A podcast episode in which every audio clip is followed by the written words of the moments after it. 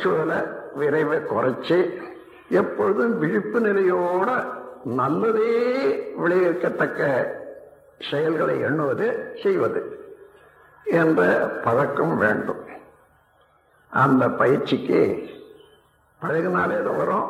இல்லைன்னா சாதாரண மக்களுக்கு உலகத்தில் உள்ள சூழ்நிலைக்கு தகுந்தவாறு அவருடைய எண்ணங்கள் எல்லாம் செயல்படுது அப்ப மனிதனுடைய அறிவாட்சி தரம்.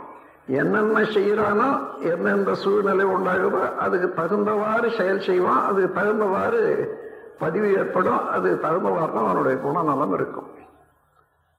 மனிதனுடைய குணநலங்களை பற்றி பார்த்தா இந்த பிரபஞ்சத்தில் எத்தனையோ கோடி மக்கள் இருக்காங்களே. ஒருத்தர் போல இன்னொருத்தர் இல்லை. காரணம் என்னன்னா அதற்கு பதினாறு காரணங்களை கொண்டு தான் ஒரு மனிதனுடைய மன அமைப்பு. அதாவது அறிவாட்சி தரம் அமையுது.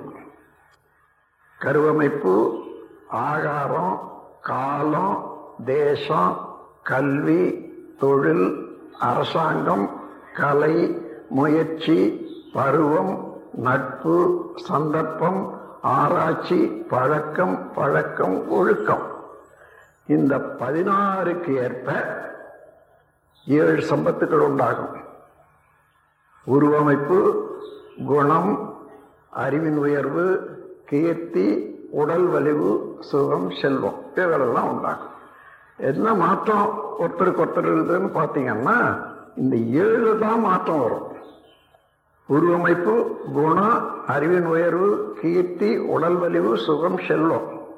இந்த ஏழுல தான் ஒருத்தருக்கு ஒருத்தர் வித்தியாசம் இருக்கும். அந்த வித்தியாசத்துக்கு முன்ன சொன்ன பதினாறு காரணங்கள் தான் அந்த வித்தியாசத்தை ஏற்படுத்தி கொடுக்கும். ஆகையினால மனிதனுடைய செயல் ஒழுங்கு முறையிலே செயல்படணும். மனமும் அதே போல எதை பார்த்தாலும் அது வேணும் இது வேணும். அப்படி எண்ணுவதோ சும்மாவே எதிர்பார்ப்பதோ இந்த மாதிரியாக வீணாக எண்ணத்தை செலவிடக்கூடாது. தேவைக்கு ஏற்ப எண்ணம் வேண்டியதுதான். அதனால இந்த மனதை ஒழுங்குபடுத்துறதுக்கு தானா இயங்கி சில சங்கடங்களை ஏற்படுத்தி கொள்ளாத இருக்கிறதுக்கு அகத்தாய்வு பயிற்சி என்று ஒன்று வேணும். அது ஆசை சீரமைப்பு சினம் தவிர்த்தல் கவலை ஒழித்தல் இது மாதிரியான பயிற்சிகள் எல்லாம் இங்கே கொடுக்குறோம். அந்த பயிற்சிகள் பற்றி பயிற்சிகள் எல்லாம் அகத்தாய்வு பயிற்சி என்றால் மனவளக்கலையில் இது மனதை தூய்மை செய்து கொள்வதற்காக. மனம் என்ன செய்தோ அதுதானே அங்க பதிவாகும். அதுதானே அவனுடைய குணமாகுது. ஆனால் நல்லதையே செய்து கொண்டு இருந்தால் அதுக்கு தக்கவாறு மனவளவு ஏற்படும். அதே போல இது வரைக்கும் நாம் என்னென்ன வேலையை செய்யறோம். அதுக்கு தகுந்தவாறு உடல்ல உணவு அடு அடுக்குகள் எல்லாம் இயங்கி கொண்டிருக்கிறது. அதுல சில சமயம் முரணா கூட இயங்கும். நாம் உட்கார்றது எழுந்திருக்கிறது போறது நடக்கிறது இதெல்லாம் ஒழுங்காக செய்யறோன்றது இல்லை. அதையெல்லாம் சீர்திருத்துவதற்கு உடற்பயிற்சி வேண்டும்.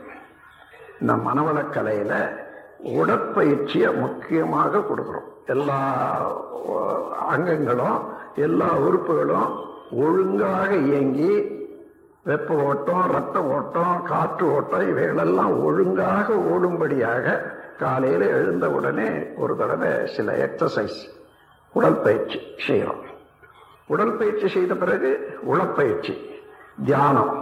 தியானம்னா என்ன? மனதை இதுவரைக்கும் புலன்கள் மூலமாக விட்ட போது பதினாலிருந்து நாற்பது வரைக்கும் ஓடிக்கிட்டு இருக்கும் சுழல். அதை அதே சுழலை விட்டோம்னா நாம் அதில் தானே எல்லா தவறுகளும் கூட செய்கிறோம் அந்த மாதிரி தவறுகள் கூட அதிகமாக எண்ணங்களாக வந்து கொண்டே இருக்கும். திருப்பி திருப்பி அதுவே செய்ய முடியும். அதனால அதை தாண்டி வந்துடணும். அதற்காக என்ன செய்யறோம்?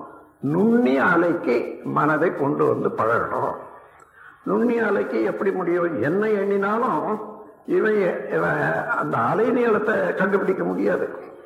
ஆனா அதற்குரிய எண்ணங்களை செய்தாதான் அது நுண்ணிய அலை நீளம் உண்டாகும். அதற்கு என்ன செய்யறது? நம்ம உடல்ல ஜீவகாந்த சக்தி தான் அலையில மனமாக இருக்கிறது. அந்த அலைக்கு உட்பொருளாக இருக்கிறது இறைநிலை தெய்வ சக்தி. இப்ப அந்த சக்தியும் மனமும் சேர்ந்துதானே ஜீவகாந்த சக்தியா இருக்கிறது? அது மூலாதாரத்துல.